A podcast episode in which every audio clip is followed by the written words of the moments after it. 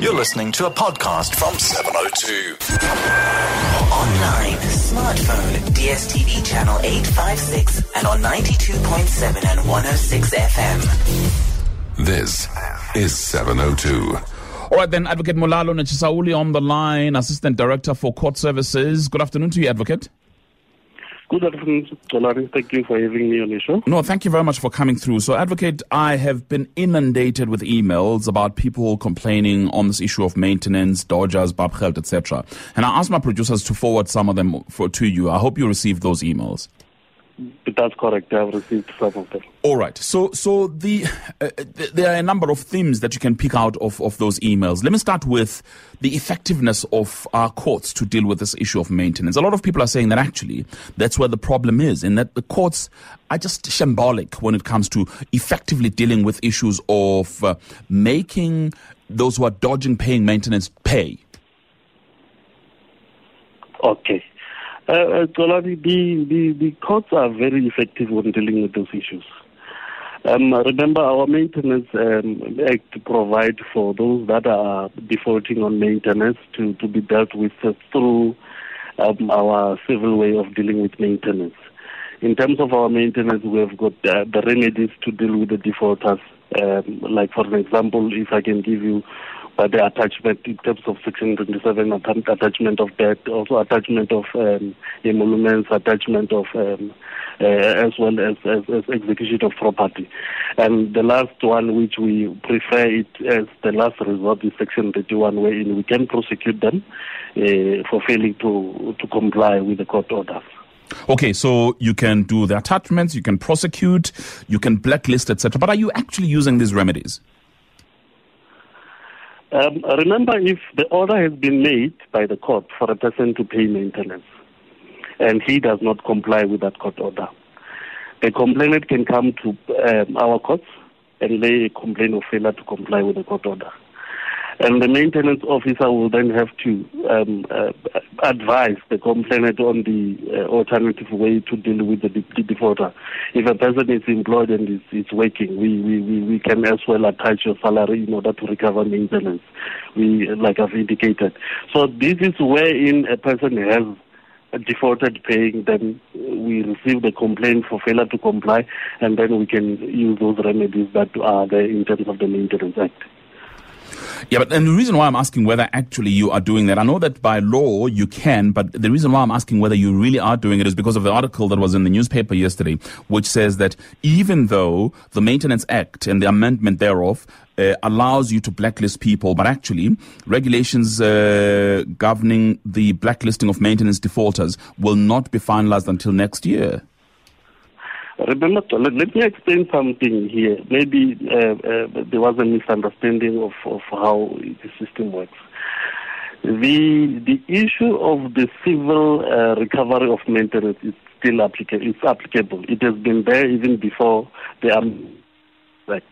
This is what is actually happening. Even if you have seen the statistics that was mentioned, I remember there was a statistic that appeared also on the media of those cases that have been um, uh, uh, uh, as a result of failure to comply with their enforcement order made by the court. The only thing that is not currently uh, being applicable is the listing of the names of the defaulter.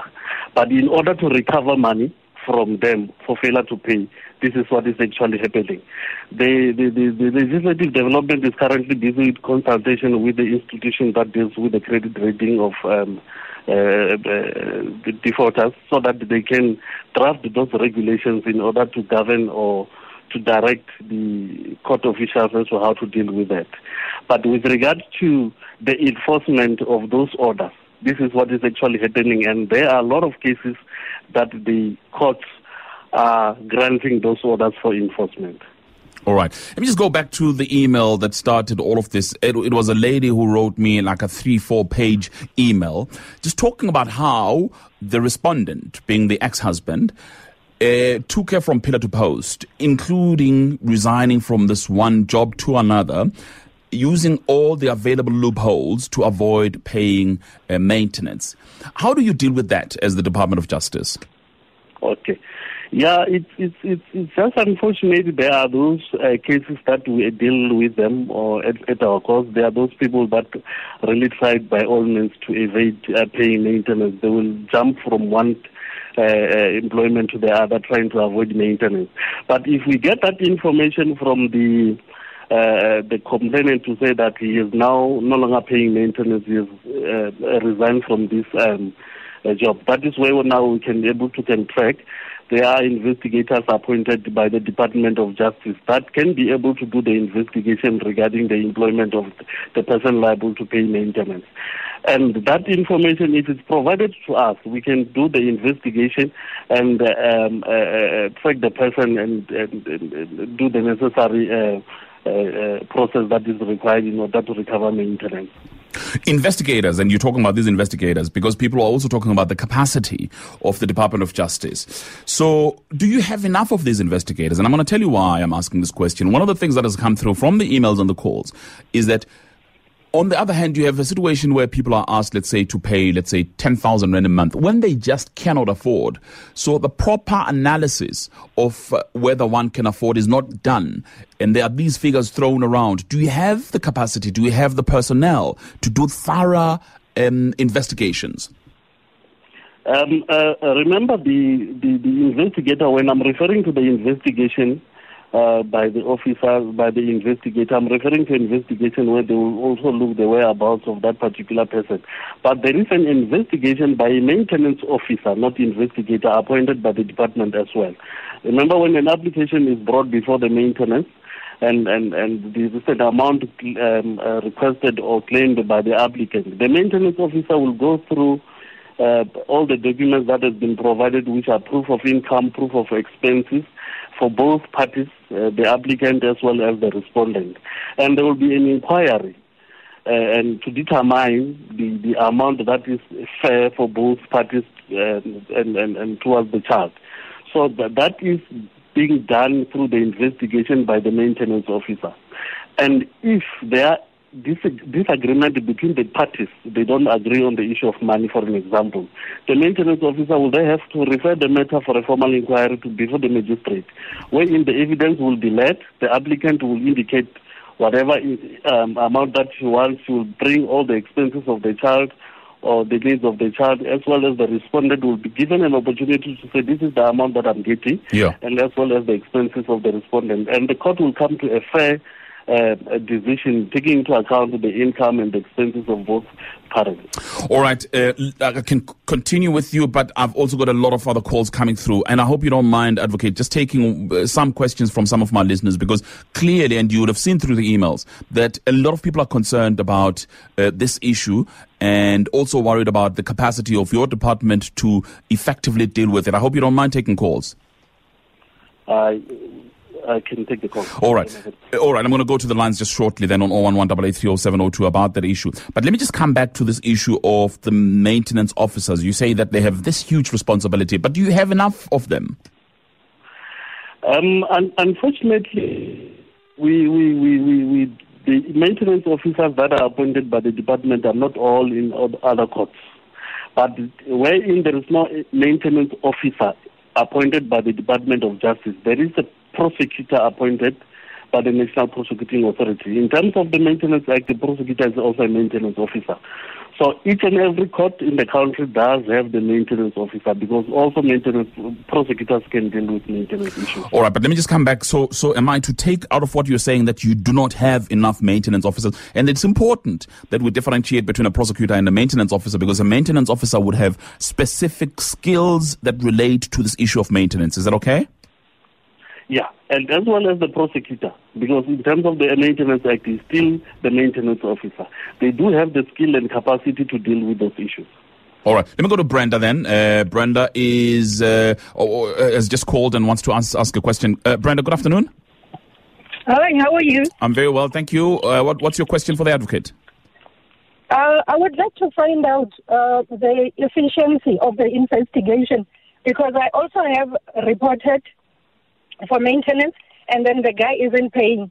So later on, the court um, advised me to block failure to comply, which I did. So after that, then um, I was I was asked to bring the proof of um, of payment, which there was nothing in the account. So the guy hasn't been paying for over 10 years now. But even when I brought the the statement to show that I have not received the money, the the court is unable maybe to arrest or to get money from him. Yeah. Okay. So I just wanted to find out what is the way forward Okay. in that situation. Thank you very much for your question, Brenda. Advocate. Yeah, uh, it's just unfortunate. Um, I won't be in the position to know the facts on the file as to why the investigator or the officer are unable to can get hold of this person or to enforce the court order uh, that in terms of our our our um, uh, civil or criminal way of, of enforcing. Oh, wait a minute. I'm going to bring What- Brenda what- back then. what- if, if you have a question, wait a minute, advocate. Uh, let me bring Brenda back. She's still there. Brenda, did you hear? The, the advocate wants to know why uh, the investigator has not been able to get hold of this person concerned. I, I I personally think they are not doing their job because the addresses are there, but every time when I go to court, it's either the investigator didn't investigate or the pres- prosecutor didn't give instruction on what needs to be done. Which goes back to that question, advocate, I was asking about the uh, efficiencies, because a lot of people are just saying that actually people are just not doing their jobs. Yeah. Okay. Well, with regard, um, I'm just I'm sorry for, for, for, for, for the listener to, to experience that kind of services that she, she mentioned. But what I'm, what I'm actually going to do now is that we, we, we have appointed the maintenance complaints manager in all the regions. Um, I, I will appreciate if we can get the information of the um, of the complainant, just to follow up with the court and, and, and report back to her as to what is actually happening and intervene where in uh, necessary. Because now um, we will have to go through the file and check what are the issues. Because without the file, we will not be coming. I won't be coming with any any any solution. Specific. for- Okay, I understand. I understand. But I'm, I'm also interested in the fact that you've appointed, you say, in maintenance officers for all the regions. Maintenance complaints manager. Okay, all right. And I'm going to ask you Dealing just specifically with complaints. Okay, all right. What I'm going to do is, um, towards the end of this discussion, I'm going to put you back to my producer so that at least you can give us details of maintenance complaints officers across, let's say, 702 land, i.e., um, just Gauteng, all of Gauteng, so that at least then we are able to direct people to certain people, right? All right. Okay, let, thanks, Brenda. Let me go to Lara in Glenanda. Hi, Lara.